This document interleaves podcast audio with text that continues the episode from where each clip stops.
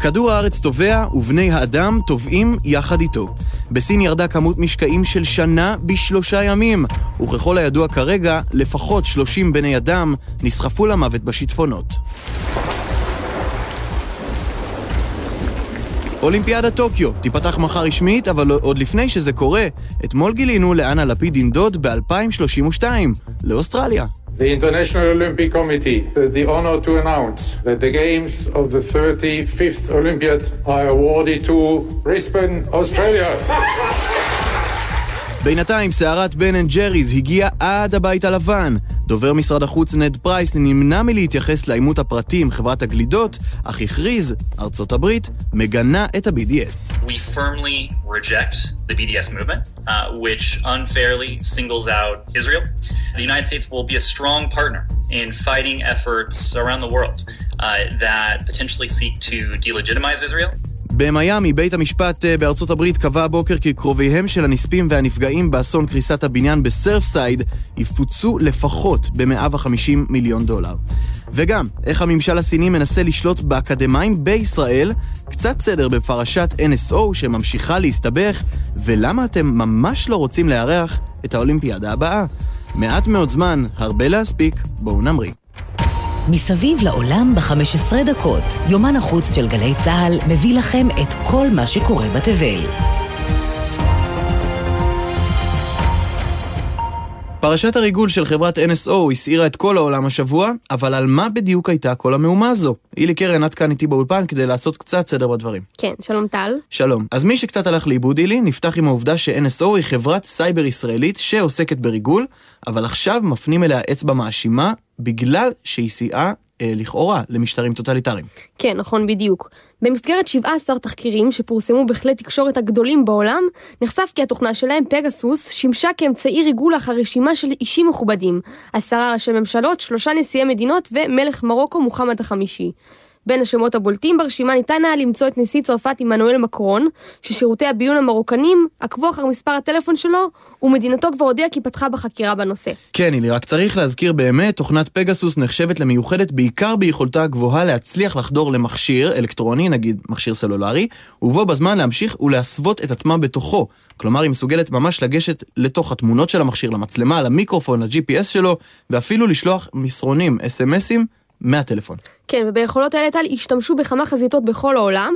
האחת באירופה, שם ממשלת הונגריה בראשותו של ויקטור אורבן מואשמת בשימוש שכזה בתוכנה, ובגזרת המזרח התיכון, הגזרה שלנו, נחשף כי נעשה שימוש בתוכנת ה-NSO, גם בקרב המשטר הסעודי. גם לאחר שהואשמו בחיסול העיתונאי המתנגד לריאד, ג'מאל חשוקג'י, לא מדובר באיזה פרשייה מהעבר הרחוק. השבוע התברר טל שהקשר המעורר מחלוקת הזה הופסק רק לפני כחודשיים. ארוסתו של העיתונאי זעמה על כך לאחר הגילוי. It's my personal life, it's my secret life. It is not enough to uh, say, please stop after this murder. It's over. אלה החיים האישיים והפרטיים שלי, היא אמרה. זה לא מספיק להגיד, בבקשה תעצרו את הרצח. זו אימה.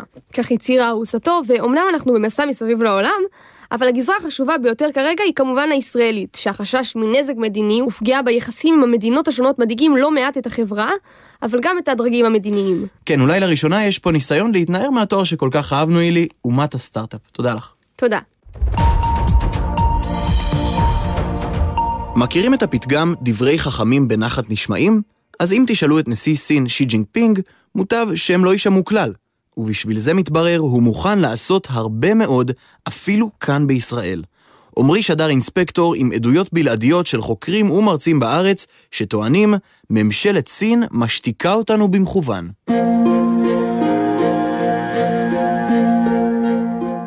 אנחנו אה, צופים, ותחשוב פעמיים באמת במה אתה מתעסק, במה אתה לא מתעסק.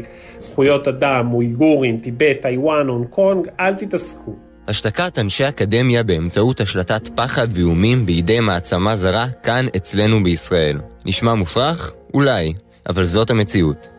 כך מספר הדוקטור רועי ילינק ממרכז בגין סאדאת. הסינים מצליחים לבצע את הצנזור כבר ברמה של האנשים מראש. אתה פשוט תימנע מלכתוב דברים, ואני יכול להעיד על עצמי. אם סטודנט שלי אה, יבוא וישאל על מה כדאי לו לכתוב, אז יכול להיות שאנחנו נציע לכתוב על נושא שהוא איננו שנוי במחלוקת. כי אנחנו רוצים שהוא יקבל אה, מלגה כזאת או אחרת.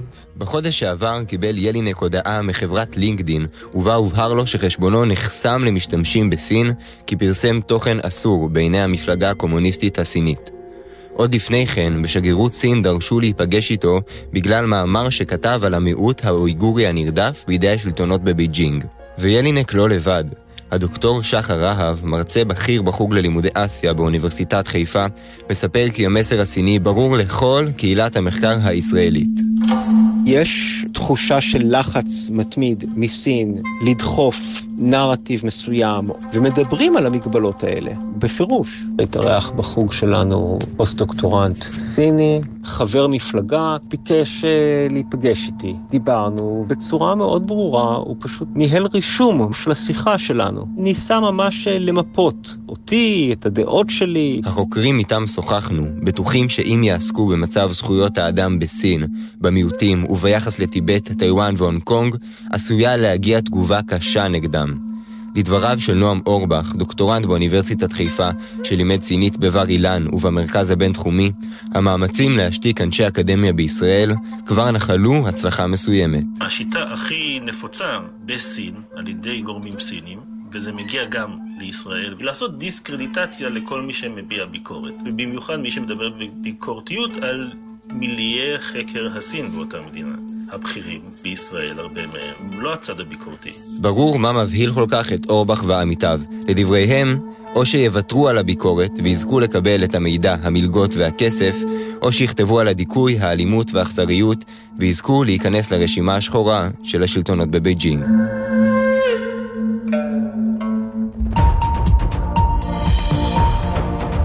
רבים יגידו שהשנה אולי היה עדיף לוותר על האולימפיאדה ולמנוע כמה שיותר נזק, בין אם התבטאויות משונות של המארגנים, ובין אם ספורטאי נוסף שנדבק בקורונה.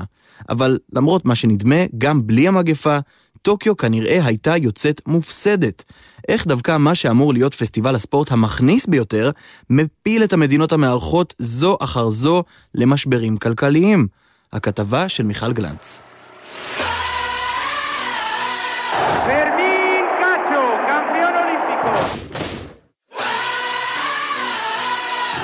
A Israel, Yael. The best basketball team ever assembled. And here they are, the Dream Team. אולימפיאדת ברצלונה נחשבת לאחת הטובות שנראו בעשורים האחרונים, שיאים רבים נשברו במהלכה, וביחד עם הספורט, גם העיר הגיעה לפסגות חדשות של בנייה ופיתוח, אבל ברצלונה היא בין הערים הבודדות שהרוויחו מהאירוע הזה, האחרות מוכיחות כי ההשקעה הזאת לא בדיוק משתלמת. Rio de would not be where it is today without the Olympic Games as a catalyst. History We'll talk about the Rio de Janeiro before the Olympic Games and a much better ריו דה ז'נרו after the Olympic Games. ריו דה ז'נרו לא הייתה במצב שהיא היום אלמלא האולימפיאדה, הכריז נשיא הוועד האולימפי ב-2016. ההיסטוריה תבדיל בין ריו שלפני המשחקים לבין ריו טובה הרבה יותר שתבוא לאחריהם. אבל, כזכור לכולנו, ההבטחה הזאת ממש לא התגשמה. שלטים שנכתב עליהם ברוכים הבאים לגיהנום קיבלו את פני המשלחות שנחתו בברזיל. העוני ברפובליקה היה אחד החמורים בהיסטוריה, וכשבריו הודיעו על מצב חירום כלכלי, האולימפיאדה לא רק חשפה את המציאות הזו, היא גם החמירה אותה. בפעם הראשונה ששמעתי בכלל על האולימפיאדה, ראש העיר הודיע לנו, אתם מפונים, סיפרה אז נעמי בת ה-12. פינוי הפבלות בריו לטובת האיצטדיונים זאת דוגמת קצה מזעזעת, אבל ההסבר פשוט. בעוד בברצלונה השקיעו בפיתוח העיר, כזה שיישאר גם אחר כך, רבות מהמדינות משקיעות במתקנים ומפסידות בגדול. The city to organize The Olympic Games of the year 2004 is Athens. המשחקים באתונה ב-2004 היו מוצלחים מבחינה ספורטיבית, אך היוונים שילמו עליהם מחיר כבד. על פי הערכות, כל משק בית הפסיד בגללם 50 אלף יורו.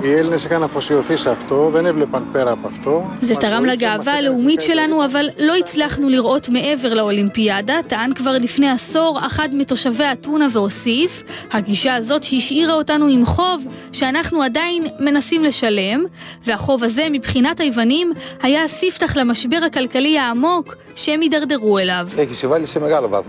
και αυτά που τραβάμε σήμερα είναι της Ολυμπιάδας τα, τα κόλπα. במידה רבה, מה שאנחנו חיים היום, אלו התוצאות של האולימפיאדה. הממונה על המשחקים ואנשיה הם אלו שקשרו ליוון את הלולאה על הצוואר, אמר אנסטסיוס אזרח יוון, ולא סתם. התקציב הממשלתי לאירוע נופח ליותר מ-14 מיליארד דולר, כשהרוב הלך לאצטדיונים ולמתקנים, שהפכו ברגע לפילים לבנים מוזנחים למדי. כעת כשהוועד האולימפי אפילו מתחיל מתחלק עם העיר המארחת בנתח הגדול מזכויות השידור, קשה להבין איך זה משתלם לזכות בכבוד, ובתמורה להפסיד את הכסף.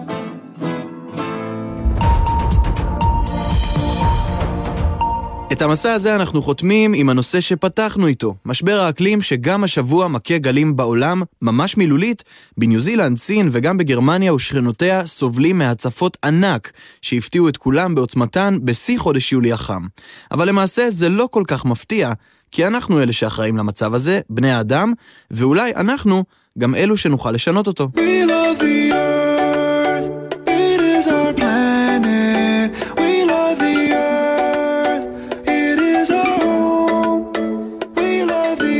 זה הראפר היהודי ליל דיקי, שאיחד ממש לפני הקורונה את כל כוכבי הפופ האמריקנים כדי לשיר למען הצלת כדור הארץ.